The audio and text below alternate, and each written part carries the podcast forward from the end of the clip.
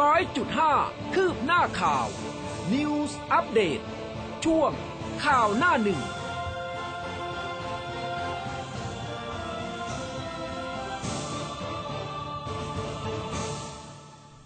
รุณสวัสดิ์คุณผู้ฟังค่ะ ต้อนรับเข้าสู่เช้าวันจันทร์นะคะ 6 กันยายน 2564 เช้าวันนี้คุณผู้ฟังอยู่กับอุ้มกัสมาค่ะ ครับ และผมภูเบศสุนีนะครับ อยู่เป็นเพื่อนกันเช้าวันนี้นะครับ เริ่มต้นวันแรกของสัปดาห์ครับ ค่ะ ก็มาเจอเจอกันนะคะ หลาย ๆ คนก็ทักทายกันมาแล้วนะคะ วันนี้วันพระหลาย ๆ คนตื่นเข้ามาเตรียมนะคะ ของไปใส่บาตรกันด้วยนะคะ ขอบพระคุณมากที่บอกว่าเตือนเตือนๆกันเข้ามาคุณอุ้มคะวันนี้วันพระค่ะ ใช่ครับ ที่จริงเมื่อคืนนี้เนี่ยประมาณเที่ยงคืนตีหนึ่งตีสองเนี่ยก็ถ้าเป็นประเพณีทางภาคอีสานนะอะเขาจะมีพิธีอะเขาเรียกว่าห่อข้าวประดับดินอ๋อออ่าก็คือเอาเป็นยังไงคะเป็นยังไงเอาอาหารผลไม้อ่าอาหารข้าวหวานเนี่ยนะครับ ไปอืมวางตามกำแพงวัดเนี่ยนะครับอ๋ออ่าให้บรรพบุรุษอะนะครับ ก็อันคือ อันนี้เป็นของภาคไหนคะ ของอีสานครับอืมผมไม่แน่ใจว่าภาคอื่นๆ ก็เป็นเหมือนกันหรือเปล่านะฮะอ่าค่ะ บอกเล่ากันมาได้นะคะสำหรับอ่าบางทีก็เป็นประเพณีของแต่ละภาคแต่ละฮะจังหวัดเนาะนะคะ บอกเล่ากันมาได้หรือว่าอยากจะถ่ายรูปมาโชว์นะคะอ่าก็สามารถที่จะทำได้เช่นกันค่ะ ครับผม อ่าทีนี้ก็คุณผู้ฟังทางทาง Facebook Live เนาะค่ะนะครับ m c o t News FM 100.5 แล้วก็ทางไลน์ด้วยนะครับ ที่ทักทายเราเข้ามาได้ Line at at m c o t News นะครับค่ะไปเริ่มต้นกันที่หน้าหนึ่งจากหน้าหนังสือพิมพ์ไทยรัฐกันนะครับ บอกว่าเพื่อไทยฟันเจ็ดสสแหกคอกโหวตสวนจ่อขับพ้นพักนะครับจิรวัตรประกาศถีบหัวส่งก้าวไกล จุลินยันไร้แวว เตรียมปรับครม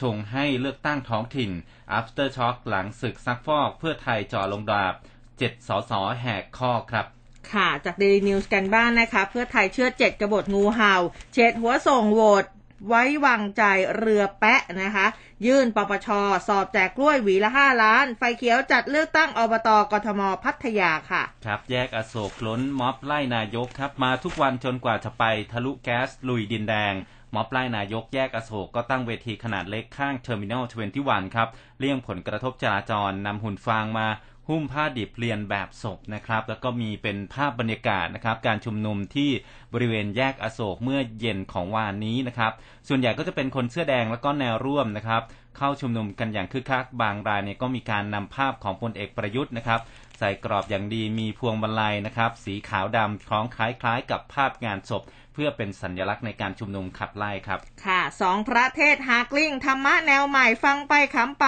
แตกสองฝ่ายมีผู้ติดตามทะลุสองแสนนะไม่รู้ว่ามีคุณผู้ฟังในที่นี้นี่ได้ฟังไลฟ์หรือเปล่านะคะครับก็คือพระภัยวันแล้วก็พระพระมหาสมปองใช่ครับค่ะครับทีนี้มาที่โควิดนะครับป่วยทะลุอ่าป่วยทะลักสามเท่าครับ ราชวิทยาลัยเผย เข้าโรงพยาบาลกลับมาพุ่งครับ ภูเก็ตวิกฤตหนักเจอเดลต้าระบาด ภูเก็ตโดนแล้วเชื้อเดลต้าบุกตีกระจาย หลังมีการตรวจเชิงรุกในชุมชนครับ ค่ะพุ่มกับป่วยติดโควิดฉีดวัคซีนแล้ว 4 เข็ม จี้เร่งเยียวยาชื่อตกหล่น 2.5 แสนคนค่ะครับฆาตกรจนมุมฆ่าเปลือยสาวอ้างถูกหยามแค้นคบซ้อนประวัติเพียบจนมุมแล้วฆาตกร โหดฆ่าเปลือยแม่ค้าออนไลน์คาห้องอพาร์ตเมนต์ครับ ค่ะ Daily News มีข่าวนี้เหมือนกันนะลากคอฆาตกรทมินฆ่าสาวตายเปลือย เสพไอซ์เพี้ยนหลุดโลก แค้นถูกด่าเล็กสกปรกครับ ผู้บังคับการปปปลุยสอบคดีผู้กำกับโจ้ขยายปมรถหรู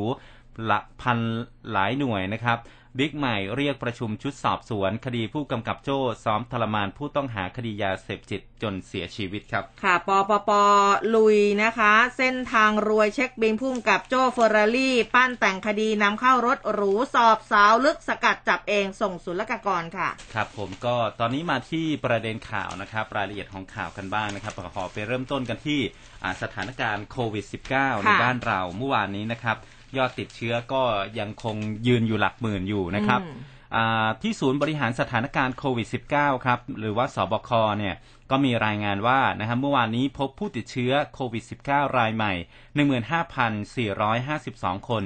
ผลนี้คือตัวเลขที่ไม่ได้รวมด้วยชุดตรวจ ATK 4,966 คนนะครับบอกว่าเป็นผลการติดเชื้อในประเทศ 14,956 คน และก็มาจากระบบเฝ้าระวัง และก็ระบบบริการ 13,268 คน จากการตรวจเชิงรุกนะครับ 1,688 คน จากเครือนจำนะฮะ468 คน แล้วก็มาจากต่างประเทศ 28 คนนะครับส่วนผู้เสียชีวิตก็ยังสูงอยู่นะครับ อยู่ที่ 224 คน ก็เป็นผู้ชาย 125 คนหญิง 99 นะครับ เช่นเคยคือผู้เสียชีวิตเนี่ยก็มีอายุ 60 ปีขึ้นไปถึง 171 คนเลย มีโรคประจำตัวเรื้อรังนะครับ 36 คน แล้วก็เป็นการเสียชีวิตที่บ้านเนี่ยหนึ่งคนที่จังหวัดฉะเชิงเซาแล้วก็พบผู้เสียชีวิตมากที่สุดอยู่ในกรุงเทพนะครับ ส่วนการฉีดวัคซีนเนี่ยข้อมูลจากสบคนะครับก็บอกว่าวันที่ 4 กันยายนฉีดได้แล้วกว่า 369,000 โดสนะครับออันนี้ก็เป็นเข็มแรกเนี่ย1ล้าน1 8 6 8 8 8 โดสนะครับ เข็มที่ 2 1 8 0 0 0 529 โดส แล้วก็เข็ม 3 นะครับ 2,095 โดส นะครับ ยอดผู้ป่วย เออไม่ใช่ยอดผู้ป่วยนะ ยอดสะสมผู้ที่ได้รับวัคซีน นับตั้งแต่เดือนกุมภาพันธ์ ปี 64 รวมแล้ว 35 โดสนะครับอ่า35 ล้านโดสครับ ค่ะ ทีนี้เนี่ยมาดูเกี่ยวกับเรื่องของแนวทางการให้วัคซีนแก่ผู้ป่วยนะคะผู้ที่เคยป่วยโควิด -19 เมื่อวานนี้ค่ะ นางสาวไตรสุรีไตรสารนกุลนะคะรองโฆษกประจำสำนักนายกรัฐมนตรีก็บอกว่า จากที่ตอนนี้เนี่ยเขามีข้อสงสัยนะ มีข้อสงสัยเกี่ยวกับแนวทาง การให้วัคซีนแก่ผู้ที่เคยป่วยโควิด -19 ว่าจะต้องดำเนินการอย่างไรหายป่วยแล้วต้องรับวัคซีนเลยไหมหรือหากต้องรับต้องเว้นระยะเวลาตั้งแต่เริ่มป่วยนานแค่ไหน ก็ได้มีการสอบถามกรณีนี้ไปยังกระทรวงสาธารณสุข แล้วก็ได้รับการชี้แจงนะว่าจะต้องเป็นไปตามแนวทางนะการให้วัคซีนโควิด -19 ในสถานการณ์การระบาดปีนี้นะคะ2564 นี่แหละ ของประเทศไทยค่ะฉบับปรับปรุงครั้งที่ 2 ที่กรมควบคุมโรคออกแนวทาง แล้วก็เผยแพร่ให้บุคลากรทางการแพทย์ที่เกี่ยวข้องกับการให้วัคซีนตั้งแต่เดือนสิงหาคมที่ผ่านมา โดยมีแนวทางว่าในกรณีผู้ป่วยโควิด -19 ที่ผู้ที่ยังไม่ได้เคยฉีดวัคซีนมาก่อนหรือว่า ฉีดยังไม่ครบ 2 เข็ม ถ้าป่วยเป็นโควิด -19 ให้ฉีดวัคซีนโควิด -19 ชนิดใดก็ได้เพิ่มอีก 1 เข็มภายใน 1-3 เดือน หลังจากเริ่มป่วยนะคะ แล้วก็คนที่เคยได้ครบ 2 เข็มแล้วไม่ต้องฉีดเพิ่มอีก การให้วัคซีนแก่ประชาชนนะจะดำเนินการตามแนวทางที่กรมควบคุมโรคกำหนด ซึ่งก็จะมีการปรับปรุงไปตามข้อมูลที่มีมากขึ้น เนื่องจากโรคโควิด -19 ค่ะ เป็นโรคอุบัติใหม่ ซึ่งคณะแพทย์แล้วก็ผู้เชี่ยวชาญ มีการนำข้อมูลใหม่ที่เพิ่มขึ้นมาวิเคราะห์ก่อนวางแนวทางออกมา เพื่อให้วัคซีนแก่ประชาชนมีความปลอดภัยสูงสุด ทีนี้เนี่ย คุณใจสุรีบอกอีกนะบอกว่าในส่วนของความคืบหน้าการฉีดวัคซีนให้กับประชาชนทั่วประเทศออย่างที่บอกไปช่วง 28 กุมภาพันธ์ถึง 3 กันยายนนี้โอ้โหวัคซีนรวมแล้วนี่กว่า 35 ล้านโดสด้วยกันนะคะแล้วก็มีในเรื่องของประเด็นข้อกล่าวหาเกี่ยวกับส่วนต่างนะส่วนต่างระหว่างกรอบงบประมาณให้จัดซื้อวัคซีนซิโนแวคกับราคาจริงของวัคซีนนั้นในกรณีนี้ นอกจากการชี้แจงในที่ประชุมสภาผู้แทนราษฎรแล้วนะคะ ผู้บริหารสาธารณสุขนะก็มีการชี้แจงให้ความชัดเจนนะคะบอกว่าจากที่มีการส่งมอบซิโนแวคแล้วทั้งหมด 16 ครั้ง ราคาวัคซีนเนี่ยถูกลงเรื่อยๆ จากล็อตแรกที่ซื้อ 2 ล้านโดส ราคาซื้อเนี่ยอยู่ที่ 17 ดอลลาร์สหรัฐต่อโดส แต่ในเวลาต่อมาซื้อจำนวนมากขึ้น มีการต่อรองราคา ก็เลยถูกลงตามลำดับเฉลี่ยแล้วเนี่ยอยู่ที่ 11.99 ดอลลาร์สหรัฐต่อโดส ในขั้นตอนการจัดซื้อองค์การเภสัชกรรมเขาก็ทำหน้าที่เป็นผู้แทนรัฐบาลไทยในการจัดซื้อ ก็ให้งบประมาณของทางองค์การเภสัชกรรมเนี่ยจัดซื้อไปก่อน ก็จะประกอบด้วยค่าวัคซีนค่าจัดส่งค่าความเสี่ยง อัตราแลกเปลี่ยนก็รวมอยู่ด้วยนะคะจากนั้นเนี่ยองค์การเภสัชกรรมเขาก็จะส่งวัคซีนให้กับกรมควบคุมโรค แล้วเรียกเก็บเงินที่ราคาจริงที่เป็นค่าวัคซีน รวมค่าส่งแล้วก็อัตราแลกเปลี่ยนดังกล่าว ในแต่ละรอบการจัดส่ง หรือว่าชิปเมนต์ดังนั้นจึงไม่มีส่วนต่างใดๆที่ตกถึงองค์การเภสัชกรรม ส่วนงบประมาณที่ขอไว้สูงกว่าค่าเฉลี่ยของราคาวัคซีนนั้น ก็บอกว่าเป็นเพียงการขออนุมัติกรอบงบประมาณไว้นะ แต่ว่าในขั้นตอนการจ่ายงบประมาณนั้น กรมควบคุมโรคนะเขาจะจ่ายที่ราคาค่าวัคซีน รวมค่าบริหารจัดการตามที่องค์การเภสัชกรรม เรียกเก็บเงินเท่านั้น จึงไม่ได้มีส่วนต่างที่เข้ากระเป๋าใครทั้งสิ้นนะคะเมื่อวานนี้คุณแต่สุรีก็เหมือนกับออกมามามาแก้ข่าว ครับผมคือก็ชี้แจงทีละประเด็นตามที่ฝ่ายค้านยื่นยติอภิปรายไม่ไว้วางใจมาครับอาทีนี้อีกท่านหนึ่งครับนายแพทย์โสพลเอี่ยมสิริถาวรรองอธิบดีกรมควบคุมโรค ก็พูดถึงประสิทธิผลของวัคซีนทุกชนิดที่ใช้ในประเทศไทยนะครับ ยืนยันว่าวัคซีนสูตรไขว้ก็ได้ผ่านการวิจัย และก็มีมาตรฐานความปลอดภัยจากผลการวิจัยของสาธารณสุขนะครับ ก็ได้อนุมัติให้เริ่มฉีดวัคซีนสูตรไขว้คือซิโนแวคบวกแอสตราเซเนกาช่วงเดือนกรกฎาคมถึงสิงหาคม ในช่วงที่สายพันธุ์เดลต้าเริ่มระบาดนะครับ เพื่อสร้างภูมิคุ้มกันต้านเดลต้านะครับอืมหลังจากฉีดเข็มที่ 2จำนวน 2 สัปดาห์ อันนี้จะมีประสิทธิภาพ 75%กระทรวงสาธารณสุขก็ได้ฉีดสูตรไขว้นะครับ คือซิโนแวคบวกแอสตราเซเนกา ให้กับประชาชนแล้ว 2.5 ล้านคน ตั้งแต่เดือนกรกฎาคมก็พบการเสียชีวิตจากโควิด -19 เพียงแค่ 1 รายเท่านั้นนะครับ เช่นเดียวกับผู้ที่ฉีดวัคซีนแอสตราเซเนกา2 เข็ม เสียชีวิต 2 รายนะครับจาก 2.4 ล้านคน ซึ่งก็เป็นตัวเลขการเสียชีวิตที่ต่ำมากเมื่อเทียบกับผู้ที่ยังไม่ได้ฉีด 1 ล้านคนนะครับ จะมีโอกาสเสียชีวิตจากโควิด -19 ถึง 132 คน ทางนี้ก็ขอให้ประชาชนไว้ใจแล้วก็ไปรับการ ฉีดวัคซีนตามกำหนดนะครับไม่อยากจะให้ด้อยค่าวัคซีนจนหลายคนเนี่ยกลัวไม่ไปฉีดนะครับ โดยเฉพาะผู้สูงอายุทำให้หลายคนนะครับต้องเสียชีวิตก่อนรับวัคซีน ส่วนทางด้านของนายศาสตราจารย์นายแพทย์นิธิมหานนท์นะครับ รองเลขาธิการราชวิทยาลัยจุฬาภรณ์ก็โพสต์ข้อความผ่าน Facebook นะครับบอกว่า อีก 2 ล้านถึงมือไทยเช้านี้นะฮะ เด็กๆจะมีโอกาสได้ใช้ไหมนี่นะฮะต้องรอคำตอบจากออยก่อนฮะคุณหมอนิธินะท่านก็บอกว่า ผมว่าทุกส่วนนะครับ พร้อมที่จะช่วยกันอย่างรวดเร็วในการดูแลลูกหลานเราอย่างแน่นอน เช่นเดียวกับเพจโรงพยาบาลจุฬาภรราชวิทยาลัยจุฬาภรนะครับ ก็โพสต์ภาพ ข้อความชี้แจงนะครับ บอกว่าวันที่ 5 กันยายน วัคซีนซิโนฟาร์มล็อตที่ 8จำนวน 2 ล้านโดส จะเดินทางมาถึงท่าอากาศท่าอากาศยานสุวรรณภูมิ ประเทศไทยแล้วนะครับ รวมจำนวนวัคซีนซิโนฟาร์มที่เข้ามาในไทยแล้วนะครับ ตั้งแต่ 20 มิถุนายนถึง 5 กันยายน เป็นจำนวน 11 ล้านโดสครับ ค่ะ ทีนี้มาดูเรื่องของ ATK กันบ้างนะคะ กลับมาที่คุณไตรสุรีอืมค่ะ ก็คุณไตรสุรีก็บอกว่าทานนายกก็กำชับกระทรวงสาธารณสุข แล้วก็สำนักงานหลักประกันสุขภาพแห่งชาตินะคะ ให้เตรียมความพร้อมการกระจายชุดตรวจโควิด -19 ด้วยตนเองหรือว่า ATK Antigen Test Kit ภายหลังผู้อำนวยการองค์การเภสัชกรรมค่ะ ลงนามสัญญาจัดซื้อชุดตรวจ ATK 8.5 ล้านชุดเป็นที่เรียบร้อยแล้ว แล้วก็คาดว่าจะเริ่มจากจ่ายให้กับประชาชนกลุ่มเป้าหมายเนี่ย 15 กันยายนนี้นะคะ วันพุธหน้าแล้วทางนี้สปสช ค่ะ ได้เตรียมการกระจายชุดตรวจ ATK ผ่านหน่วยบริการที่อยู่ในระบบหลักประกันสุขภาพมีอยู่ 2 รูปแบบ รูปแบบแรกคือแจกให้กับชุมชนแออัดรวมทั้งตลาดนะคะ โดยให้ผู้นำชุมชน ผู้ประสานงานหรือว่าอาสาสมัครสาธารณสุข และอาสาสมัครสาธารณสุขประจำหมู่บ้าน มารับชุดตรวจแล้วก็กระจายไปให้กลุ่มเป้าหมาย โดยที่ประชาชนไม่ต้องเดินมารับที่หน่วยบริการ 2 คือแจกที่หน่วยบริการอย่างโรงพยาบาล แล้วก็โรงพยาบาลสุขภาพตำบลทุกแห่ง รวมถึงคลินิกร้านขายยาที่เข้าร่วมโครงการค่ะ โดยประชาชนขอรับผ่านแอปเป๋าตังที่ธนาคารกรุงไทยกำลังพัฒนาระบบอัปเดตเป๋าตังเพิ่มเมนู รับชุดตรวจโควิด -19 ฟรีด้วยนะคะ ซึ่งท่านนายกเนี่ยก็ขอให้มีการวางแผนการกระจายชุดตรวจ ATK อย่างรัดกุมป้องกันปัญหาที่จะเกิดขึ้นได้ ระหว่างการดำเนินงานแล้วก็ที่สำคัญกำชับให้สาธารณสุข และหน่วยงานที่เกี่ยวข้องเร่งประชาสัมพันธ์ถึงวิธีการ หรือขั้นตอนการรับชุดตรวจ ATK รวมถึงกลุ่มเป้าหมายสำหรับการกระจาย ATK ในชุดแรกนะคะ พร้อมจัดทำชุดข้อมูลข้อแนะนำเกี่ยวกับวิธีการใช้ชุดตรวจ ATK ให้ประชาชนใช้ชุดตรวจ ATK อย่างถูกต้อง เพื่อให้เกิดประโยชน์สูงสุดในการป้องกันการแพร่ระบาดของโควิด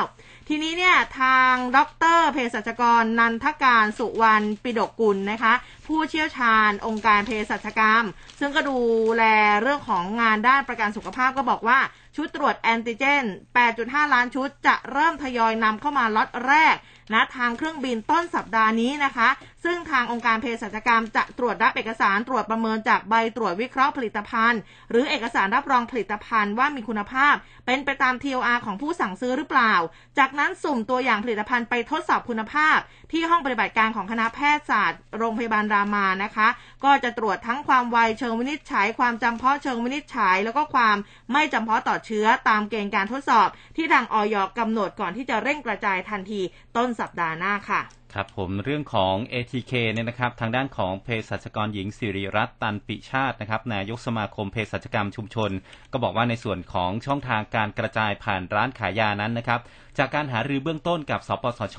ก็คือ จะให้ผู้ที่ประสงค์รับชุดตรวจ ATK ลงทะเบียน แล้วก็ทำแบบประเมินความเสี่ยงผ่านแอปพลิเคชันเป๋าตังนะครับคือเลือกร้านยาที่จะเข้าไปรับชุดตรวจ รวมทั้งอาจจะ walk in มาที่ร้านขายยาได้นะครับ แล้วก็ร้านยาเนี่ยก็จะประเมินความเสี่ยง แล้วก็บันทึกข้อมูลเข้ามาในระบบแอปเป๋าตังเช่นกันนะครับ ตอนนี้มีร้านยาที่ลงทะเบียน เป็นหน่วยบริการในระบบหลักประกันสุขภาพประมาณ 1,000 แห่งทั่วประเทศนะครับ อยู่ในกทมประมาณ 3,000 ร้านนะครับ แล้วก็เภสัชกรหญิงสิริรัตน์บอกอีกด้วยนะครับ ว่าคนที่จะรับชุดตรวจนั้น จะต้องเป็นคนที่เป็นกลุ่มเสี่ยงนะครับ เช่นมีคนในทำงานติดเชื้อ แต่ว่าตัวเองเนี่ย ยังไม่มียังมีอาการที่ไม่แน่ใจว่าจะรับเชื้อด้วยหรือไม่ แบบนี้เข้าข่ายรับ ATK ได้นะครับ แล้วก็จะไปคนละ 2 ชุด ได้ไปคนละ 2 ชุดสำหรับการตรวจครั้งแรก แล้วก็การตรวจซ้ำอีกครั้ง เมื่อผ่านไป 5 วันนะครับ เมื่อทราบผลตรวจแล้ว ผู้ตรวจเนี่ยจะต้องส่งรูปหรือว่าโทรกลับเข้าไปแจ้งที่ร้านขายยาด้วยนะครับ เพื่อรับคำแนะนำและก็แปลผลการตรวจในกรณีที่ผลเป็นลบนะครับเภสัชกรก็จะแนะนำให้กักตัวอยู่ที่บ้านให้ครบ 14 วัน แต่ว่า ถ้าผลเป็นบวกก็จะแนะนำให้เข้าสู่ระบบการดูแลที่บ้านแบบ Home Isolation และถ้ามีอาการมากหรือว่าพูดคุยกันแล้วนะครับ ทางร้านขายยาก็จะส่งยาฟาวิพิราเวียร์ไปให้ที่บ้านอย่างไรก็ตามนะครับ การส่งยาฟาวิพิราเวียร์เนี่ยจะต้องรอความชัดเจนอีกครั้งหนึ่งครับ ค่ะ ทีนี้มาดูกันที่ไฟเซอร์กันบ้างข้อมูลจาก Daily News นะคะนายแพทย์สุรโชคต่างวิวัฒน์ค่ะรองเลขาธิการอย.บอกว่า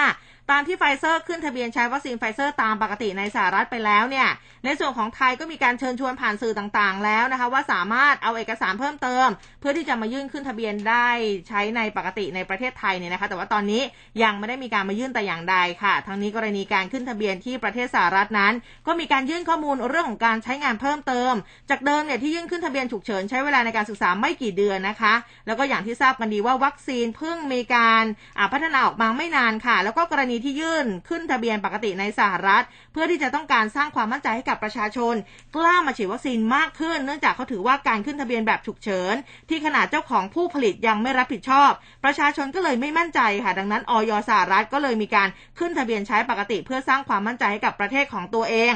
คุณหมอยังบอกอีกว่าวัคซีนที่มีการขึ้นทะเบียนใช้ในไทยตอนนี้มีข้อกำหนดในการเริ่มฉีดในกลุ่มอายุที่แตกต่างกันนะคะ อย่างโมเดอร์นาขึ้นทะเบียนฉีดในกลุ่มอายุ 16 ปีขึ้นไป โดยสหรัฐกำลังเล็งยื่นไฟเซอร์ขึ้นทะเบียนฉีดในกลุ่มอายุ 12 ปีขึ้นไป ส่วนวัคซีนสำหรับฉีดให้กับเด็กอายุต่ำกว่านี้ยังไม่มีขึ้นทะเบียน หลายตัวอยู่ระหว่างการศึกษาวิจัยนะคะ ดูประสิทธิภาพแล้วก็ความปลอดภัย การขึ้นทะเบียนต้องผ่านการทดลองทั้ง 3 เฟสก่อน ที่สำคัญก็คือเนื่องจากการติดเชื้อในเด็กนั้นนะคะมักไม่ป่วยนะ ไม่เหมือนกับกลุ่มอายุอื่นๆ อย่างผู้ที่มีโรคประจำตัว หรือว่าผู้ที่สูงอายุนะที่มีความเสี่ยงที่จะติดเชื้ออาการรุนแรงแล้วก็เสียชีวิต ดังนั้นการฉีดในเด็กซึ่งติดเชื้อแต่ไม่ป่วยนั้นต้องให้ความสำคัญในเรื่องของความปลอดภัยด้วยค่ะ ครับส่วนทางด้านของนายแพทย์ สุวรรณชัย วัฒนายิ่งเจริญชัยครับอธิบดีกรมอนามัย ก็บอกว่าหลังสถานการณ์การผ่อนคลายให้กับศูนย์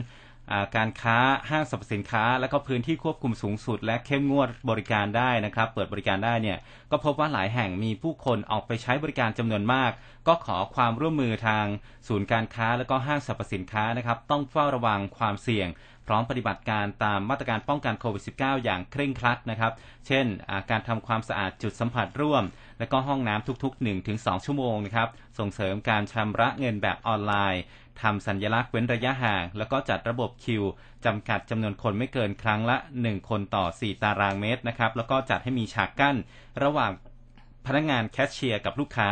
รวมไปถึงเดินระบบจ่ายอากาศให้สะอาด แล้วก็เปิดประตูหน้าต่างอย่างน้อย 30 นาทีนะครับ ก่อนที่จะเปิดปิดบริการระบบระบายอากาศให้เหมาะสมนะครับ ทีนี้อีกหนึ่งเรื่องของความปลอดภัยนะครับ คุณหมอสุวรรณชัยท่านก็บอกว่า สำหรับมาตรการที่จะบังคับใช้ในอนาคตนะครับ จะพิจารณาตามสถานการณ์ คือตั้งแต่วันที่ 1 ตุลาคมนี้ครับคุณผู้ฟัง นั่นก็คือ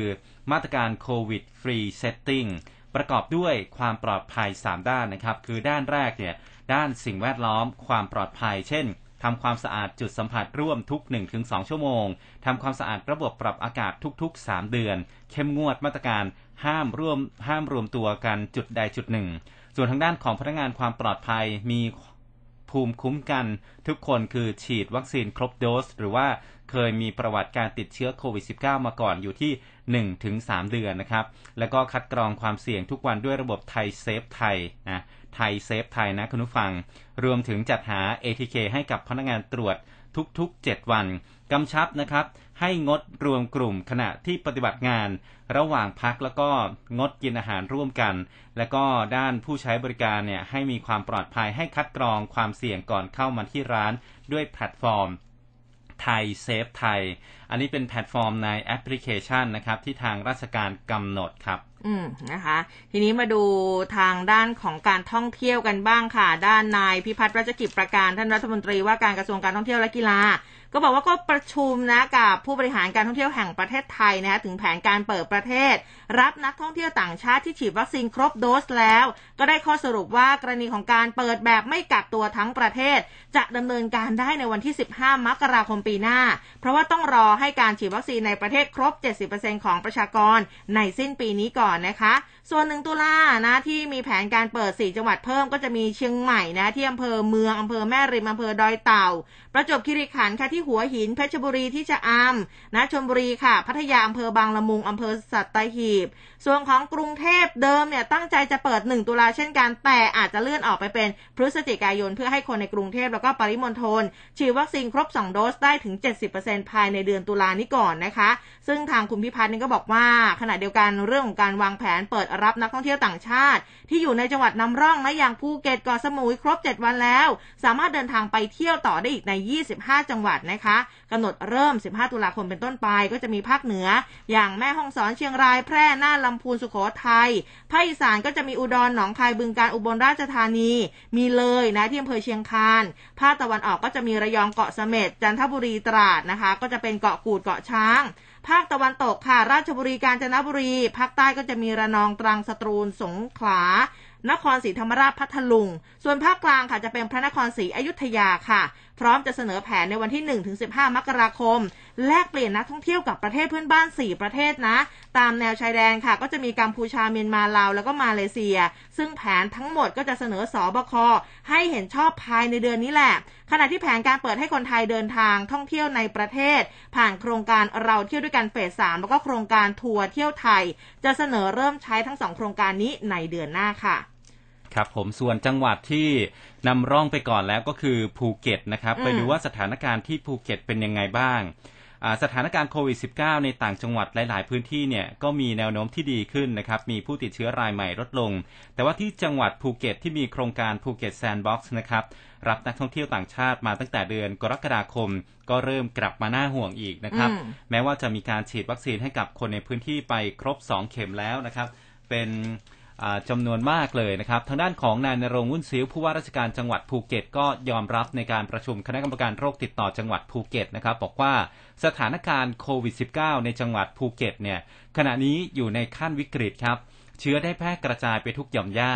และจากการแพร่ระบาดของเชื้อเดลต้า เตียงผู้ป่วยที่อยู่ใกล้วิกฤตเนี่ยก็ใกล้ที่จะเต็มหมดแล้วนะครับ ดังนั้นภูเก็ตก็จะต้องเปลี่ยนวิธีการทำงาน เปลี่ยนมาตรการควบคุมใหม่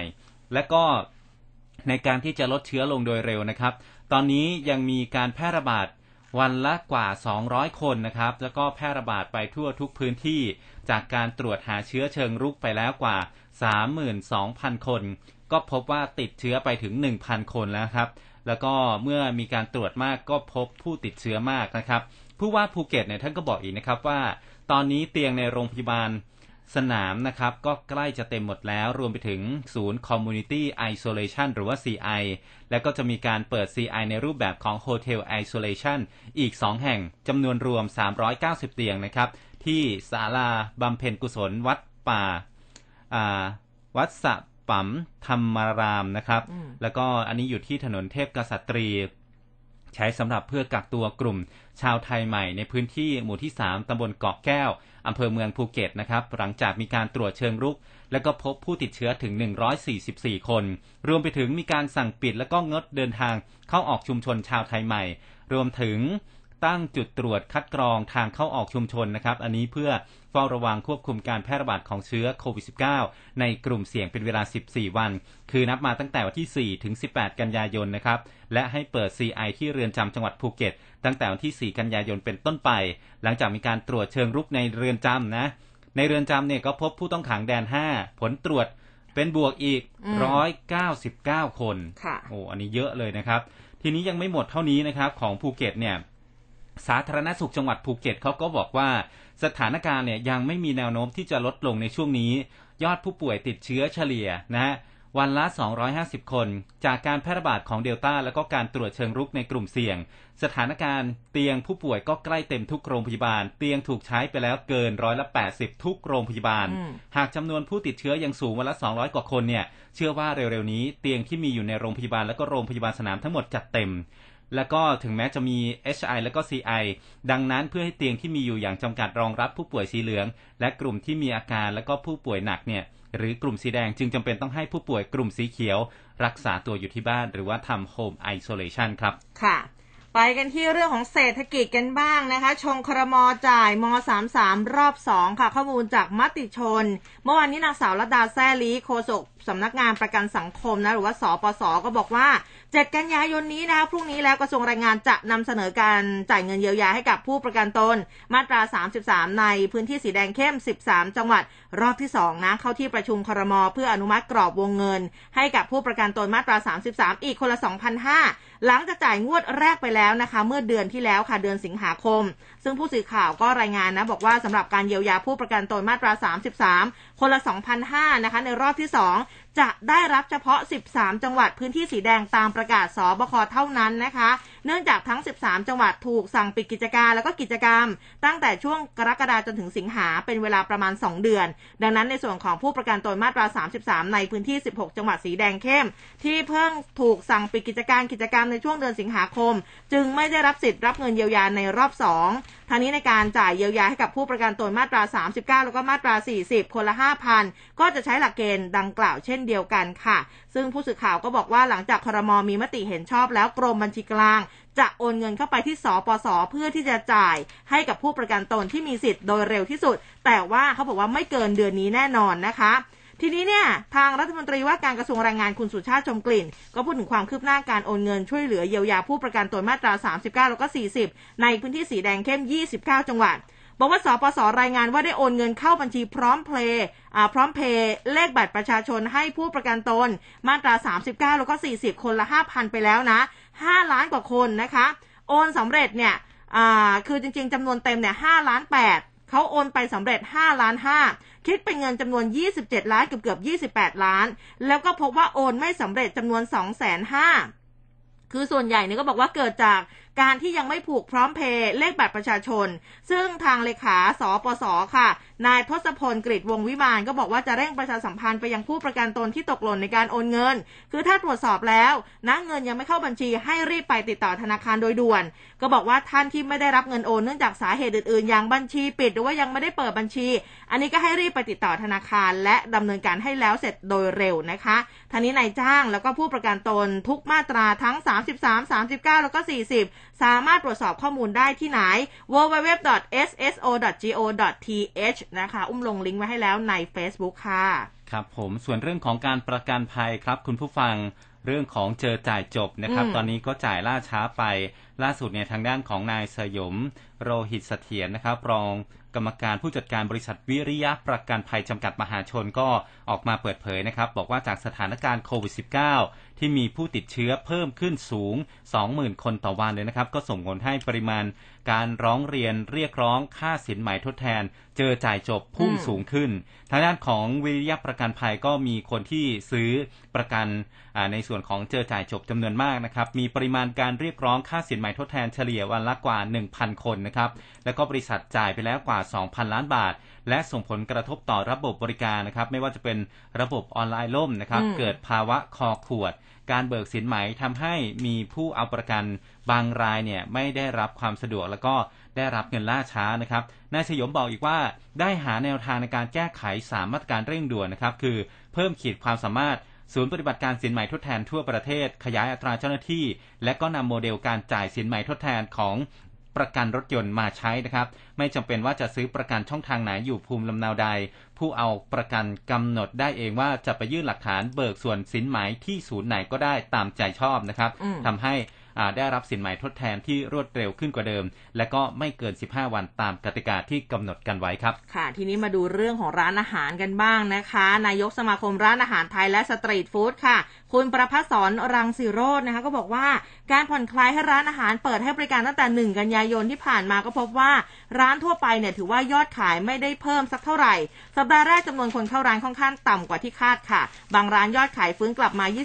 20-30%แล้วก็ส่วนใหญ่เป็นลูกค้าประจำรวมถึงยอดสั่งซื้อผ่าน Delivery ก็ลดลงไปด้วยนะคะอาจเพราะว่ายังมีปัจจัย ไม่เอื้อต่อการเปิดร้านอาหารอย่างแท้จริงนะอย่างช่วงนี้ ฝนก็ตกนะตกชุกด้วยนะคะก็เป็นอุปสรรคในการเดินทางออกนอกบ้าน แล้วก็บางส่วนเลือกไปใช้บริการร้านอาหารในห้างสรรพสินค้าก่อนรวมถึงความวิตกต่อการแพร่ระบาดของโควิด -19 ก็บอกว่าเบื้องต้นกลุ่มผู้ประกอบการร้านอาหารพัตคารสตรีทฟู้ดที่มีเครือข่ายในกรุงเทพแล้วก็ต่างจังหวัด เขานัดประชุมกันทางระบบซูมนะคะในวันที่ 8 กันยายนนี้ เพื่อสะท้อนปัญหาและก็อุปสรรคที่เกิดขึ้นตามข้อเสนอต่างๆ เพื่อที่จะนำไปสู่การปฏิบัติได้จริงที่สมาคม จะมีการเสนอก็คือการฉีดวัคซีนให้กับพ่อครัวแล้วก็ลูกจ้างต่างชาติ ที่ทำงานในร้านอาหารหรือว่าโรงแรม อันนี้ก็พบว่าส่วนใหญ่กว่า 80%ของคนกลุ่มนี้ยังไม่ได้รับวัคซีนค่ะโดยข้อเสนอต่างๆ ส่งถึงทางสบคนะแล้วก็ทุกหน่วยงานที่เกี่ยวข้องนะคะ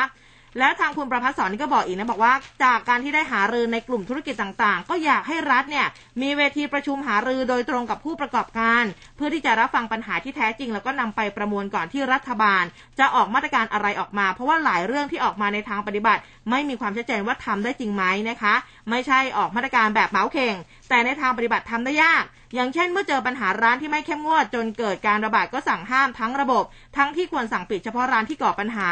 หรือกรณีตรวจเชื้อแบบ ATK ระบุว่าต้องตรวจทุก 7 วัน แต่ราคาชุดตรวจก็ยังไม่มีเสถียรภาพ แล้วก็ลูกค้าส่วนใหญ่ปฏิเสธที่จะตรวจค่ะ ครับผมส่วนเรื่องของการ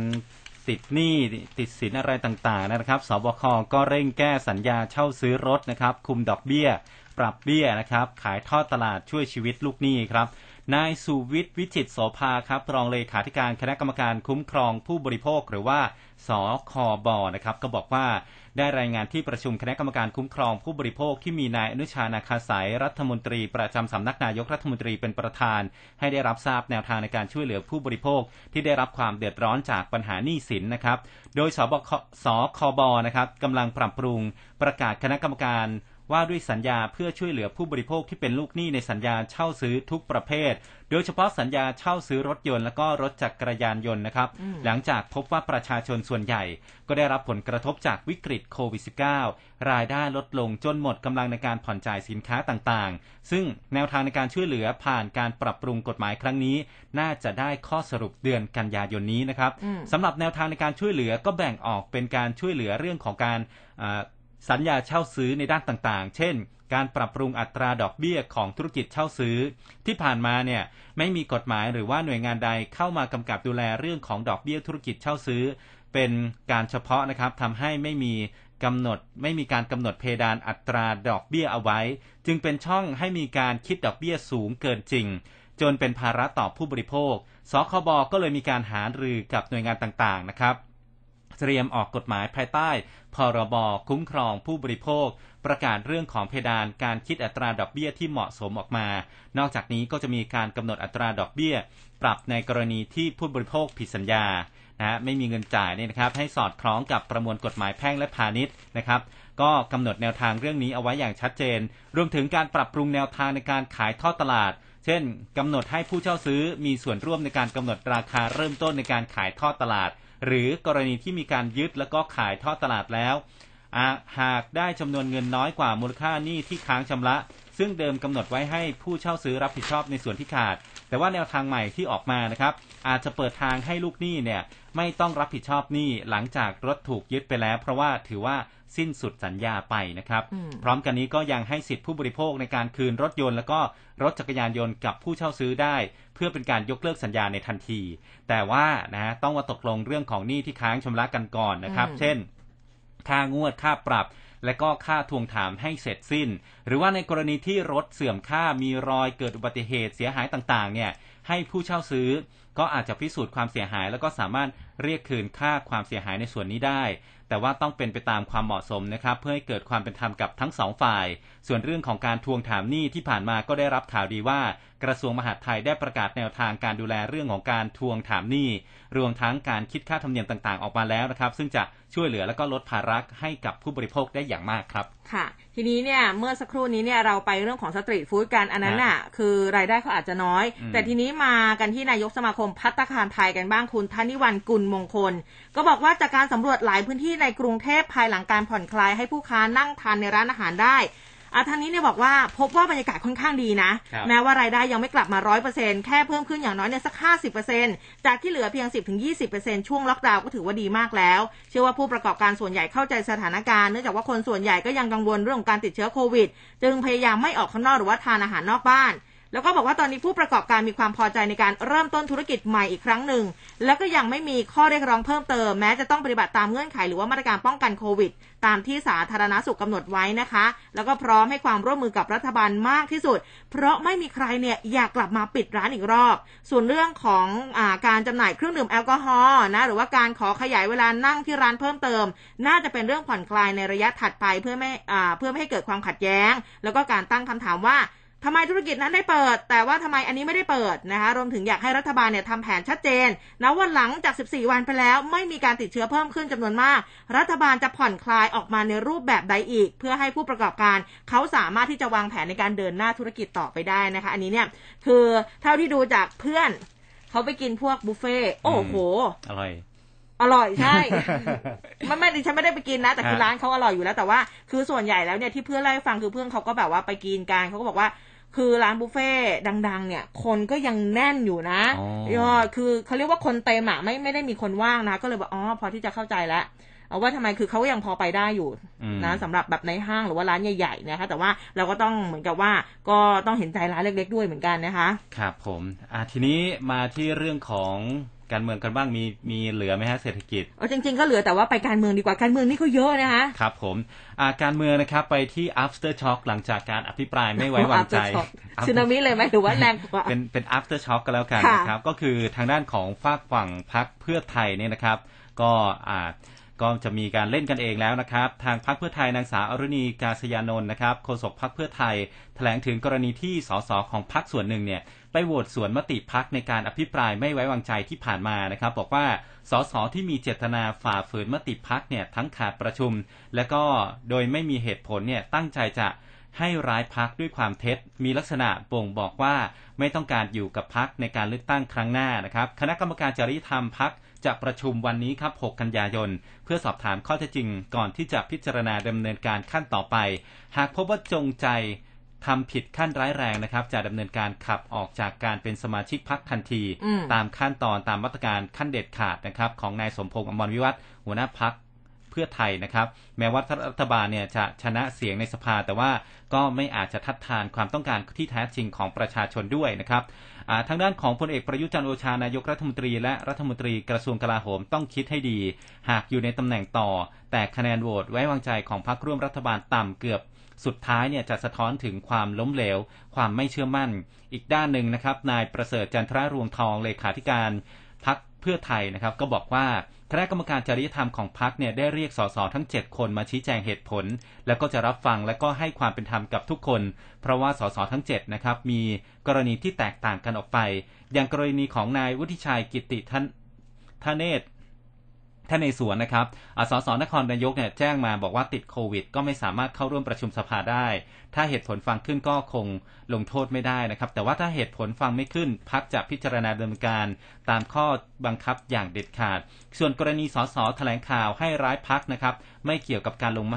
มติ อันนี้ก็จะพิจารณาลงโทษเช่นกัน เพราะว่าทำให้พักเสียหาย ยืนยันครั้งนี้เอาจริงครับ ไม่ใช่มวยล้มต้มคนดูแน่นอนอืมและ 10 กันยายนนี้จะมีการพิจารณาร่างแก้ไขรัฐธรรมนูญวาระสามพักก็จะประชุมเพื่อมีมติให้สสเนี่ย โหวตไปในทิศทางเดียวกันเหมือนกันนะครับ เหมือนกับการอภิปรายไม่ไว้วางใจรัฐบาลครับ ค่ะ ทีนี้ไปกันที่นายยุทธพงศ์จรัสเสถียรสสมหาสารคามก็รองหัวหน้าพักเพื่อไทยนี่ก็บอกว่าทางพักเนี่ยมีมติไม่ไว้วางใจท่านนายกแล้วก็ 5 รัฐมนตรี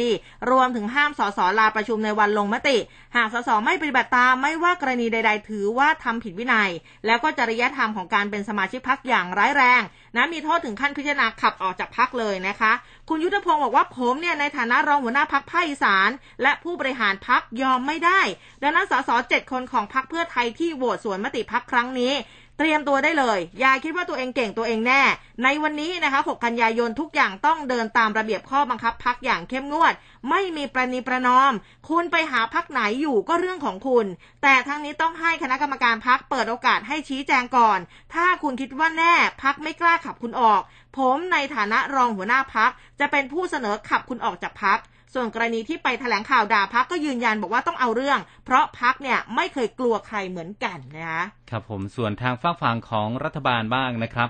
นายธนกรวังบุญคงชนะครับโฆษกประจำสำนักนายกรัฐมนตรี ก็บอกว่าพลเอกประยุทธ์และก็รัฐมนตรีคนอื่นๆเนี่ยก็ถือว่าได้รับความไว้วางใจจากสสเกินกึ่งหนึ่งก็สะท้อนว่าสภายังเชื่อมั่นการทำงานของนายกและรัฐบาล รัฐบาลยังคงเดินหน้าทำหน้าที่ต่อไป ผลโหวตก็ถือว่าเป็นเอกสิทธิ์ของสสตามระบอบประชาธิปไตย เป็นกระบวนการทวงดุลอำนาจการทำงานระหว่างฝ่ายบริหารและก็นิติบัญญัติ นายกก็ให้ความสำคัญกับการบริหารมากกว่าการเมือง เป้าหมายสำคัญของการทำงานคือประชาชนไม่ใช่จำนวนตัวเลขในสภานะครับ ส่วนที่วัดราชบพิตรสถิตมหาศรีมารามวราชววรวิหารนะครับเมื่อวานนี้นายจุลินลักษณะวิสิทธิ์รองนายกรัฐมนตรี และรัฐมนตรีว่าการกระทรวงพาณิชย์หัวหน้าพักประชาธิปัตย์นะครับ ก็บอกว่าเรื่องคะแนนไว้วางใจแบบนี้ ก็เป็นแบบนี้มาทุกยุคทุกสมัยนะครับ น้อยครั้งที่คะแนนจะเท่ากันทุกคน ครั้งนี้ก็ถือว่าคะแนนนายกและก็รัฐมนตรีทั้ง 5 คนก็เกาะกลุ่มกัน สะท้อนความเป็นเอกภาพในรัฐบาล พอไปถามถึงผลคะแนนที่ออกมาจะเกิดแรงกระเพื่อมภายในพักพลังประชารัฐหรือไม่ นายจุลินนายจุลินก็ตอบว่า อันนี้ไม่ขอไปก้าวล่วงนะครับ ไม่สามารถที่จะตอบได้ว่ารัฐบาลจะอยู่ครบเทอมหรือไม่ แต่ก็ยังไม่ได้รับสัญญาณในการปรับคณะรัฐมนตรี ส่วนสมาชิกพักที่โหวตส่วนมติพักสองคนนั้นก็เป็นหน้าเดิมนะครับคงไม่ไปตักเตือนอะไร แต่ว่าต้องดำเนินการตามข้อบังคับของพักอยู่แล้วนะฮะอืมส่วนพลังประชารัฐเองนะครับค่ะนายเรืองไกรลีกิจวัฒนะก็บอกว่า ตามที่นายวิสารเตชะธีราวัตรสสเชียงรายพักเพื่อไทยเนี่ย กล่าวหานายกแจกเงินสสหัวละ5ล้านนะครับ ให้โหวตไว้วางใจนั้น องค์การที่ องค์กรที่มีอำนาจในการไต่สวนเรื่องนี้ก็คือปปช หากคำกล่าวหาของนายวิสารไม่เป็นความจริง อาจจะต้องเอาผิดมาตรฐานทางจริยธรรม ข้อ 15 หรือว่าถ้าหากนายกจ่ายให้สสอจริงคนละ5ล้านบาทเนี่ยก็อาจจะเข้าข่ายผิดนะครับอืมนะคะยังอยู่ที่พลังประชารัฐนะคะมาดูทางคุณไพบูลนิติตะวันกันบ้าง สสบัญชีรายชื่อ ปปชรในฐานะประธานคณะกรรมาการ พิจารณาร่างแก้ไขรัฐธรรมนูญนะคะ ก็พูดถึงกรณีการประชุมรัฐสภาในวันที่ 10 นี้นะคะ วันศุกร์นี้ละตอน 9 โมงเช้า เพื่อลงมติร่างแก้ไขรัฐธรรมนูญวาระที่ 3 บอกว่าส่วนตัวมั่นใจผลการลงมติวาระที่ 3 เป็นไปตามหลักเกณฑ์รัฐธรรมนูญ มาตรา 256 ที่ต้องมีคะแนนเสียงเห็นชอบมากกว่ากึ่งหนึ่งของจำนวนสสสวเท่าที่มีอยู่ของสองสภา รวมถึงต้องมีเสียงสสฝ่ายค้านไม่น้อยกว่าร้อยละ20คือจำนวน 45 คนนะคะแล้วก็มีสวให้ความเห็นชอบ ไม่น้อยกว่า1ใน3ก็คือ 84คน จากนั้นจะเป็นขั้นตอนนำร่างรัฐธรรมนูญขึ้นทุนเกล้าต่อไปค่ะอ่ามีเรื่องของโพลกันบ้างนะครับคุณค่ะผู้ฟังนายนพดลกันนิกาครับผู้อำนวยการสำนักวิจัยซูเปอร์โพลนะครับเผยผลสำรวจความคิดเห็นประชาชน 1,146 ตัวอย่างนะครับ ไปสำรวจมาเมื่อวันที่ 3-5 กันยายนนะครับ ต่อเรื่องของศึกอภิปรายไม่ไว้วางใจในสายตาประชาชนนะครับ ก็พบว่าส่วนใหญ่ คือ 89.8%เข้าใจการทำงานของรัฐบาลมากขึ้น นอกจากนี้นะครับส่วนใหญ่ 98.9 ก็บอกว่าพรรคร่วมรัฐบาลบางกลุ่มเนี่ยต้องการต่อรองอำนาจ และผลประโยชน์ทางการเมือง รองลงมาก็ตอบว่าคนในฝ่ายรัฐบาลเนี่ยไม่เป็นหนึ่งเดียวกัน ต่อรองราคาแล้วก็สมประโยชน์กันกับสสกลุ่มการเมืองใหม่ อภิปรายก็มีเหตุผลนะครับไม่ใช้อารมณ์เป็นประโยชน์ต่อประเทศชาติ และ ประชาชนนะครับ ส่วนก้าวต่อไปของรัฐบาลภายใต้การนำของพลเอกประยุทธ์ส่วนใหญ่ก็เห็นว่า ควรที่จะนำแนวทางสร้างสรรค์จากสสกลุ่มการเมืองใหม่ ไปเร่งแก้ไขวิกฤตเพื่อพลิกฟื้นเศรษฐกิจนะครับ รวมไปถึงการปฏิรูประบบบริหารราชการ ให้จัดหาและก็กระจายวัคซีนให้มีประสิทธิภาพมากขึ้นครับอะนะคะ ก็เป็นเรื่องของการเมืองนะคะแต่ว่าก็ยังไม่จบอีกนะนะคะฮะทีนี้เป็นเรื่องของอบตกันบ้างอืมนะคะ อีกเรื่องหนึ่งก็คือทางพลเอกอนุพงศ์เผ่าจินดาท่านรัฐมนตรีว่าการกระทรวงมหาดไทย เมื่อวานนี้มีการลงนามในหนังสือส่งไปที่เลขาครมเพื่อเสนอให้ที่ประชุมครมวันที่ 7 นะคะ วันพรุ่งนี้ให้พิจารณาอนุมัติเดินหน้าการจัดเลือกตั้ง สมาชิกสภาท้องถิ่น หรือผู้บริหารท้องถิ่นขององค์กรปกครองส่วนท้องถิ่นในส่วนของอบตนะกรุงเทพมหานครแล้วก็เมืองพัทยา ภายหลังสมาชิกสภาท้องถิ่นหรือว่าผู้บริหารท้องถิ่น ครบวาระดำรงตำแหน่งนะคะ ตั้งแต่เดือนพฤษภาคม ปี 2561 แต่ว่าอยู่ปฏิบัติหน้าที่ต่อตามคำสั่งของหัวหน้าคอสช ท่านี้หนังสือฉบับดังกล่าวค่ะพลเอกอนุพงศ์บอกว่า ในการประชุมคณะกรรมการประสานงาน และก็สนับสนุนการเลือกตั้งสมาชิกสภาท้องถิ่น กระทรวงมหาดไทย แล้วก็ทางกกตมีความพร้อมเลือกตั้งสมาชิกสภาท้องถิ่นแล้วนะคะ จึงเสนอสำนักเลขาธิการคณะรัฐมนตรี เพื่อเสนอที่ประชุมครม 7 กันยายนให้พิจารณาเห็นสมควรกำหนดให้มีการเลือกตั้งท้องถิ่น ในส่วนของอบตกทม แล้วก็เมืองพัทยาต่อไป ซึ่งผู้สื่อข่าวก็บอกว่าสำหรับไทม์ไลน์การเลือกตั้งท้องถิ่น ที่กกตหารือกระทรวงมหาดไทยกำหนดให้เลือกตั้งท้องถิ่น ในส่วนของอบตกทม แล้วก็เมืองพัทยาจะเกิดขึ้นในช่วง 28 พฤศจิกาจนถึง 12 ธันวาคมนะคะ ครับ อันนี้ก็เป็นการเลือกตั้งท้องถิ่นนะครับเพค่ะราะว่าเข้ามาใกล้ๆ ใกล้ตัวเราหน่อยอ่าก็คือเลือกตั้งผู้ว่ากทมยังไงคะรับยังไงอ่าก็มีมีหลายความคิดเห็นออกมารวมถึงโพลด้วยนะครับใช่ไปดูใช่ความคิดเห็นของเมื่อวานนี้คุณจุลินทร์ก่อนนะครับค่ะหัวหน้าพักประชาธิปัตย์บอกว่า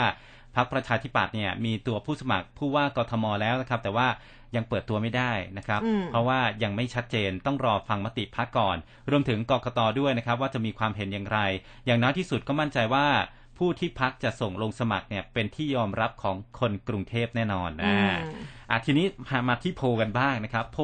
นิดาโพลเนี่ยเขาก็ไปสำรวจความคิดเห็นของประชาชนนะครับ ไปสำรวจมา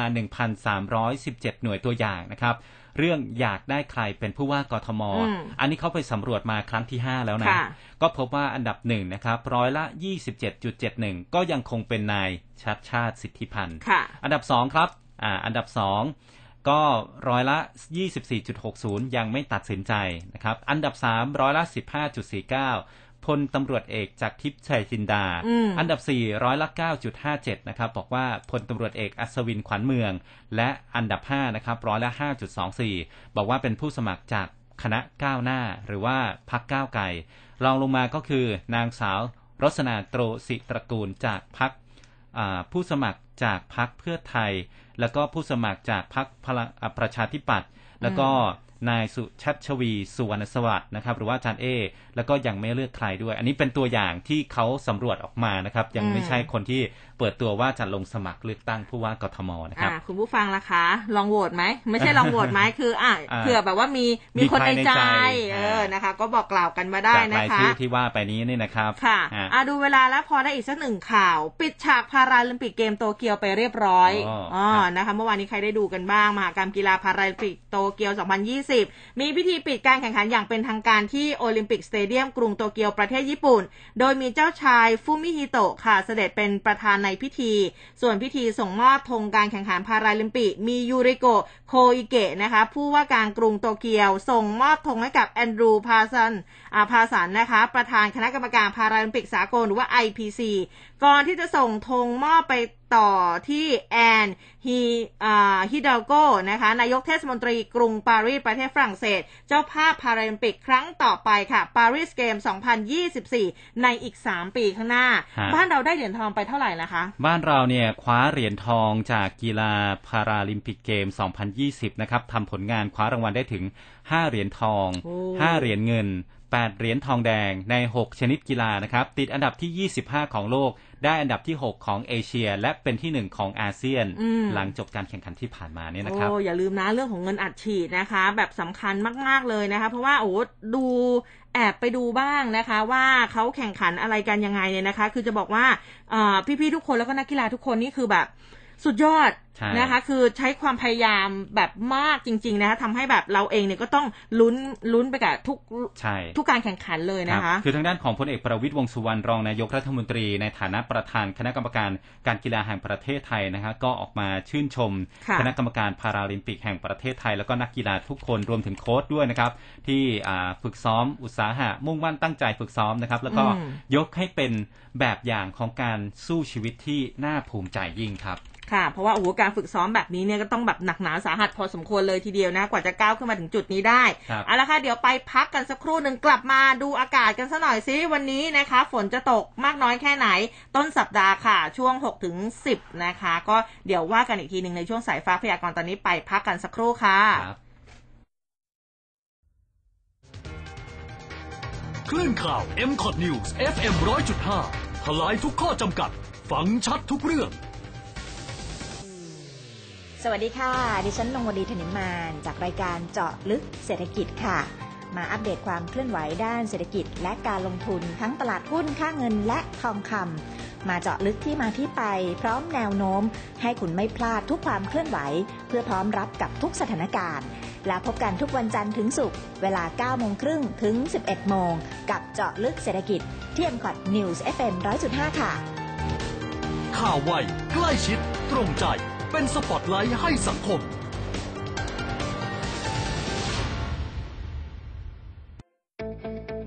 รวดเร็ว ชัดเจน แม่นยำ และเชื่อถือได้ในทุกรายละเอียดข่าวสาร กว้างไกลทุกเครือข่ายกว่า 55 สถานีทั่วประเทศไทย ฟังได้ตลอดทั้งวัน 24 ชั่วโมง คลื่นข่าววิทยุ FM 100.5 สนใจติดต่อโฆษณา โทร 02 201 6559 ร้อยจุดห้าคืบหน้าข่าว News อัปเดตช่วงข่าวหน้าหนึ่ง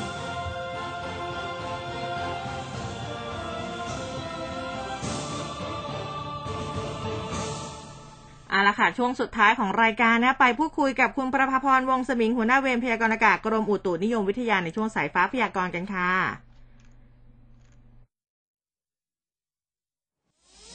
สายฟ้าพยากรณ์ โดย กรมอุตุนิยมวิทยา สวัสดีค่ะ ค่ะ สวัสดีค่ะ ค่ะ คุณประภาพรคะ วันนี้ต้นสัปดาห์เลย สภาพดินฟ้าอากาศบ้านเราจะเป็นอย่างไรบ้างคะสำหรับการกระจายของฝนนะคะก็ยังคงดีอยู่นะคะสำหรับวันนี้ตลอดทั้งสัปดาห์เลยก็ว่าได้นะคะ อย่างที่เรียนไปเนื่องจากว่าร่องนะคะ ร่องมรสุมพาดผ่านทางด้านของภาคเหนือ แล้วก็ภาคตะวันออกเฉียงเหนือ เช้านี้นะคะ ขยับลงมานิดนึงนะคะ จากเมื่อวานนี้ที่พาดผ่านภาคเหนือแล้วก็ภาคตะวันออกเฉียงเหนือตอนบนนะนะคะ อันนี้คือปัจจัยเสริมปัจจัยหลักก็คือยังมีอยู่นะคะ เป็นมรสุมตะวันตกเฉียงใต้กำลังปานกลางที่พัดปกคลุมค่ะอืมเพราะฉะนั้นการกระจายบริเวณภาคเหนือภาคตะวันออกเฉียงเหนือภาคกลาง ภาคตะวันออกรวมทั้งกรุงเทพมหานครและปริมณฑลเนี่ยก็จะอยู่ในเกณฑ์ร้อยละหกสิบถึงเจ็ดสิบของพื้นที่นะคะค่ะสำหรับวันนี้ โดยฝนตกหนักจะมีได้บริเวณภาคเหนือนะคะ ที่แนว ร่องมรสุมพาดผ่านก็คือ ภาคเหนือแล้วก็ภาคตะวันออกเฉียงเหนือ รวมทั้งอ่าภาคตะวันออกด้วยนะคะ ในบริเวณจังหวัดนครนายกปราจีนระยองจันทบุรีแล้วก็ตราดนะคะอืมที่มีโอกาสจะมีฝนตกหนักได้บางแห่งค่ะค่ะอ่ามีพื้นที่ไหนน่าเป็นห่วงที่สุดไหมคะก็น่าจะเป็นเรื่องของฝนตกสะสมนะคะอืมถึงแม้ว่าการกระจายของการกระจายของเขาดีนะคะ แต่ว่าอ่า ลักษณะของฝนตกหนักจะมีเป็นบางพื้นที่เท่านั้นเอง แต่ว่าจะเห็นว่าตลอดทั้งสัปดาห์ที่แล้ว แล้วก็สัปดาห์นี้ฝนมาเรื่อยๆอะนะคะทำให้อ่าดินอาจจะชุ่มน้ำแล้วก็สะสมไปเรื่อยๆ อาจจะเป็นลักษณะของอ่าดินโคลนถล่มนะคะอืมแล้วก็น้ำป่าไหลหลากได้ในบริเวณพื้นที่เสี่ยงภัยอย่างที่ราบเชิงเขาอะนะคะ ส่วนใหญ่ก็ต้องเป็นห่วงทางด้านพี่น้องทางภาคเหนือด้วยนะคะ ค่ะ ค่ะค่ะ แล้วสำหรับกรุงเทพปริมณฑลล่ะคะ วันนี้ฝนจะมาช่วงช่วงไหนบอกบอกบอกกันก่อนได้ไหมบ่ายค่ำเอาเดาหรือทั้งวันคะอันอันนั้น อันนั้นก็มีโอกาสนะคะ แต่จะเห็นว่าจากที่ผ่านมาเมื่อสองสามวันที่ผ่านมาเนี่ยเขาจะมากลางคืนดึกหน่อยอืนะคะมและอาจต่อต่อเนื่องมาถึงตอนประมาณเช้ามืดเลยนะคะค่ะค่ะก็ค่ะ ลักษณะก็ยังคงเป็นเช่นนั้นอยู่นะคะ แต่เนื่องจากว่าอ่าดูลักษณะของลมในวันนี้นะคะ จะเป็นลักษณะของลมตะวันตกเฉียงใต้มากกว่าอืมที่จะเป็นลมเฉียงอ่าลมใต้นะคะ เพราะฉะนั้นในช่วงบ่ายค่ำจะมีโอกาสมากกว่าในช่วงเช้ามืดค่ะอืมโอเคครับผมนะคะ ค่ะสำหรับวันนี้ขอบพระคุณมากนะคะค่ะค่ะสวัสดีขอบค่ะคุณครับสวัสดีครับค่ะ ก็แต่จริง ๆ ฝนตกช่วงทั้งวันเนี่ย มันเย็นสบายอยู่นะเอาเย็นเย็นดีใช่ใช่เย็นสบายสบายๆก็น่านอนไม่น่าทำงานบรรยากาศแน่นอนน่าเป็นห่วงคนที่ work from home นะค่ะ ครับผมอะวันนี้วันพระนะ คุณผู้ค่ะฟังวันนี้วันพระมาคุยเรื่องพระกันหน่อย ได้ค่ะฟ้าที่เรื่เป็องนกระแสหรือเปล่าคะใช่เรื่องของาพระดังนะครับ อันนี้พระผู้ใหญ่ท่านก็ไม่ปลื้มเท่าไหร่นะครับ ที่ออกมาไลฟ์สดนะครับ ข้อมูลจากมติชนครับ กรณีที่พระมหาไพรวัน และก็พระมหาสมปอง ถ่ายทอดสดผ่าน Facebook Live นะครับ มีผู้ชมสูงถึง2 0 0 0 0 0 คนเลยนะอืมพศนะใครเป็นพศ อ่าพศคือพระสงฆ์ค่ะนะครับ อันนี้เป็นเป็นคำย่อเป็นศัพท์ใหม่นะ ไม่ใช่ค่ะสำนักงานพระพุทธศาสนา บางคนอาจจะงงเอ๊ะอะไรคือพศนะคะอ่าหลังจากไลฟ์สดเนี่ยอ่าคลิปนี้ออกไปนะครับ ก็มีสับแสงออกมาใหม่เยอะมากนะครับใช่อย่างที่ตัสอ่าตัสเออเออเพราะตัสคืออะไรฮะเออไม่รู้เหมือนกันค่ะอะที่แน่ๆคือพศพศนี่คือพระสงฆ์นะครับอ่าย่อมาจากพระสงฆ์อ่า ทางด้านของเจ้าคุณพิพิธนะครับ เจ้าคุณวัดสุทัศน์เทพวรารามนะครับ ท่านก็ออกมาให้สัมภาษณ์นะครับ บอกว่าวิธีการนี้เนี่ยเป็นวิธีการอ่าแนวใหม่ในการเปลี่ยนภาพลักษณ์การแสดงธรรม แต่ก็ย่อมมีทั้งคนที่ชอบและก็ไม่ชอบ ที่แน่ๆเนี่ยพระผู้ใหญ่ไม่ปลื้มนะครับอืมส่วนตัวก็รู้สึกห่วงใยอนาคตวงการสงฆ์ของพระทั้งสองรูปนะครับ เนื่องจากว่ามีความรู้ดีทั้งคู่พรรษาเกิน 10 ปี ต่อไปต้องเติบโต ถ้าให้คำแนะนำก็ควรที่จะปรับใช้หลัก ทำทางพุทธศาสนานะครับ แล้วก็พุทธวจนะเป็นแกนหลัก ส่วนมุกตลกเนี่ยท่านบอกว่ามุกตลกหรือแก๊กเนี่ยเป็นหนึ่งในสี่ของหลักการเทศอยู่แล้วอืมคือหลักการเทศของพระสงฆ์จะมีอยู่4ข้อนะครับ คือ 1. เทศให้เกิดปัญญา 2. ให้กล้าปฏิบัติ 3. กำจัดความชั่วอืมแล้วก็ 4. กลั้วเสียงหัวเราะนะครับ เป็นประเด็นสุดท้าย หัวข้อที่พูดคุยกันถ้าเน้นหัวข้อธรรมะเป็นแกนกลาง มีพุทธพจน์ เป็นปุจฉาวิสัชนา มีได้หลายอารมณ์ พระมหาภัยวันแล้วก็พระมหาสมปองเนี่ยถือว่าเป็นพระเถระพรรษามากกว่า10นะครับ ก็อยากจะรักษาทั้งสองรูปนี้ไว้ เพราะว่าเป็นพระที่มีความรู้ดี จบปริญญาอาตมาเองไม่ได้จบปริญญาสักใบไม่ตำหนิ แต่ถ้าปรับเปลี่ยนให้เข้ากับกระบวนการสี่อย่างของการแสดงธรรมตามมาตรฐานอาจตลกนิดนิดๆหน่อยหน่อยๆสาระเยอะกว่าเข้าประเด็นค่ะจะไม่มีใครมาว่าได้นะครับอืมในประเด็นที่ไม่ถูกสมณะสารูปนะครับ เพราะว่าทั้งสองเนี่ยเป็นพระผู้ใหญ่ในอนาคต แล้วก็พระผู้ใหญ่หลายรูปก็มาเปรยกับทางด้านของเจ้าคุณพิพิธนะครับ บอกว่าพระผู้ใหญ่เนี่ยไม่ปลื้มเลย ลองไปถามดูก็ได้อาตมาเป็นห่วงว่าทั้งสองเนี่ย จะไม่มีอนาคตในวงการสงฆ์ขนาดการเมืองนิดนิดหน่อยหน่อยอาตนาอาตมาพูดเนี่ยก็ยังร้อนระอุ เคยโดนตำหนิมาแล้วก่อนหน้านี้ผ่านหมดมาแล้วนะครับ ทางนี้อันนี้คือเจ้าคุณบิพิษออกมาพูดนะครับ ค่ะเอาทีนี้มาฟังพระพยอมกันบ้างอ่าอ่าท่านก็พูดถึงเรื่องนี้อยู่เหมือนกัน ท่านก็บอกว่า เมื่ออายุมากขึ้นนะจะมีสติสมาธิปัญญาจะมากขึ้นตามลำดับ คนในเมืองไทยเราก็มีหลายอย่าง คนวัยรุ่นก็ชอบอีกอย่างหนึ่งครับคนสูงอายุก็ชอบอีกอย่างหนึ่งอืมตอนนี้อาตมามาเปลี่ยนแนวไปเป็นวิเคราะห์ตามสื่อตามหนังสือพิมพ์มากกว่า อยากจะฝากไว้ว่าอย่าไปตำหนิอะไรกันมากเลย เมื่ออายุหรือพรรษามากขึ้น ความรู้สึกจะปรับเปลี่ยนไป ยังไงก็ขึ้นตาช่างแล้วยังได้ประโยชน์ มีที่ไหนคนฟังธรรมะสองแสนคน คนเซิร์ชเป็นล้าน อาจจะมันอาจจะน้ำท่วมทุ่งสนุกสนานเบิกบานไปบ้าง แต่มันก็ดีที่เทศให้สนุกสนานไม่ใช่เทศให้ง่วงให้เครียดให้หลับอืมเออก็ตาชอยู่เหมือนกันนะคะคือตาชเนี่ยคือมันเหมือนกับว่าแบบอ่าแปลว่าแบบชอบมากอะไรแบบนี้อืมแบบโอ้เออท่านแบบโอ้เทศแบบ ตาชมากเลยอืมอะไรแบบนี้นะคะ อันนี้ก็เป็นแบบว่าสับแสงวัยรุ่นที่มันเกิดขึ้นใช่ครับคือพระพยอมเนี่ยท่านก็บอกว่าเมื่อก่อนเนี่ยก็สมัยบวชใหม่ๆนะอืมพอเริ่มเทศเนี่ย คนไม่ค่อยสนใจค่ะก็หามุกหาวิธีเทคนิคต่างๆ มาเทศจนแบบสนสนุกอะ คนก็มานั่งฟังใช่ตั้งแต่ห้าหมื่นคนเลยเริ่มต้นของพระพยอมนะฮะท่านค่ะบอกว่าที่อุบลราชธานีที่ทุ่งศรีเมือง แล้วก็ที่สนามเมืองนครศรีธรรมราชคนล้นหลามออกทีวีช่องสามยังจำได้อยู่เลยอืมรายการธรรมะพระพยอมเรตติ้ง รองแค่คุณไตรภพลิมประพักโอ้ว่าอย่างโหนั้นเลย แต่ว่าท่านก็ใช้วิธีในการปรับเปลี่ยนนะครับ คือก่อนหน้านี้ท่านก็เทศดูเดือดเหมือนกันนะอืมอืมดูเดือดมากนะครับ ตอนนี้ก็เปลี่ยนแนวมาเป็นวิเคราะห์นะครับ ก็อ่าอย่างที่ท่านบอกนะครับ ประสบการณ์จะทำให้แบบอ่ามีความแพรวๆมากขึ้นนะ อืมแต่อันนี้ก็เป็นแบบว่าอีกหลายมุมมองอ่านนะคะเพราะว่าจริง ๆ เนี่ยไลฟ์ที่ที่ที่ผ่านมาเนี่ยวัยรุ่นเข้าไปฟังก็เยอะใช่แต่ว่าก็ต้องฝากไว้อีกอย่างหนึ่งนะคนที่ไปคอมเมนต์อืมสุภาพกันสักนิดหนึ่งอืมนะคะ คือตลกอะไรแบบนี้ก็มีแต่หยาบคายก็มีเช่นกัน คืออาเอายังไงดีอะจะบอกว่าอย่าลืมว่าพระไม่ใช่เพื่อนเล่นนะใช่ใช่พระพระไม่ใช่พื้นเล่นแล้วคือแบครับบบางทีเห็นไลฟ์เอ่อเห็นแต่ละคอมเมนต์ดิฉันก็จุกอยู่เหมือนกันแบบเออนะแล้วคือบางบางคอมเมนต์เนี่ยคือ วันนั้นน่ะมันเป็นการรวมหลายแอดมินเพจอืมโอ้เยอะเป็นร้อยอะอ่าทั่วฟ้าเมืองไทเอยอทั่วฟ้าเมืองไทยเข้าไปนะเพจดังๆอย่าลืมว่าเลยนะครับเวลาไปคอมเมนต์ที่คุณคอมเมนต์เข้าไปคุณเป็นแอดมินเพจอืมเออ มันเสียชื่อเสียงนะครับเออฝากเอาไว้ด้วยเขาส่วนใหญ่ก็คำนึงถึงการตลาดด้วยแหละนะครับ ค่ะ ก็ฝากอะทีเอานี้ไว้ด้วย ทั้งพูดถึงพระสงฆ์ที่เป็นพศอะมาถึงพศจริงๆนะค่ะครับในฐานะโฆษก พศนะครับคือสำนักงานพระพุทธศาสนาแห่งชาตินะครับอืมนายสิบบวรแก้วงามก็ออกมาพูดเรื่องนี้เหมือนกันนะครับค่ะบอกว่าอ่าที่มีกระแสวิจารณ์ความเหมาะสมไม่เหมาะสมเนี่ยนะครับ ก็บอกว่าเป็นหน้าที่ของเจ้าคณะผู้ปกครอง สงฆ์หรือว่าเจ้าวาดผู้บังคับบัญชาขั้นต้นของพระทั้งสองรูปนะครับอืมก็อ่ามีหน้าที่ในการอบรมบ่มนิสัย บรรพชิต และก็คฤหัสถ์ให้ตั้งอยู่ในความเลื่อมใสศรัทธาในพระพุทธศาสนานะครับ แม้หลายคนว่าแม้หลายคนจะเห็นว่าการแสดงธรรมแบบนี้เป็นวิธีการใหม่รูปแบบใหม่นะครับ การเผยแพร่หลักคำสอนของพระพุทธศาสนาออกสู่สังคม ก็มองว่านะครับอ่าเป็นการเผยแพร่นะครับอ่าคำสอนเป็นเรื่องดีๆ ที่อ่าต้องเอาไปอ่า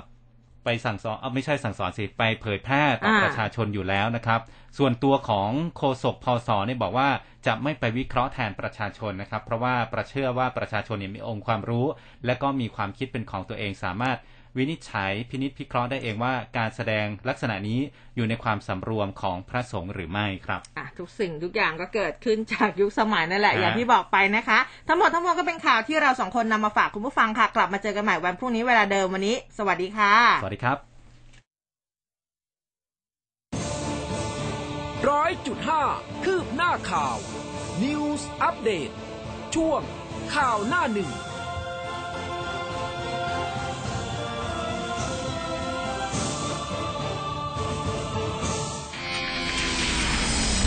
คุยข่าวผ่านทาง 468 3999 และ Official Line at m c o t News ก้าวเข้าสู่ปีที่ 28 กับคลื่นข่าวคุณภาพ ที่ได้รับความเชื่อมั่นจากผู้ฟังทุกกลุ่ม รับฟังข่าวอัปเดตทั้งในและต่างประเทศแบบเกาะติดด้วยทีมข่าวและนักจัดรายการมืออาชีพพร้อมกับบทวิเคราะห์จากวิทยากรหลากหลายสาขา ทั้งช่องทางวิทยุและแพลตฟอร์มออนไลน์ได้ทุกวันทลายทุกข้อจำกัด ฟังชัดทุกเรื่อง ข่าวไวใกล้ชิดตรงใจ เป็นสปอตไลท์ให้สังคม ที่คลื่นข่าว m c o t News FM 100.5 ก่อนนอน ฟังสุขภาพดีสี่ทุ่ม ถามตอบปัญหาสุข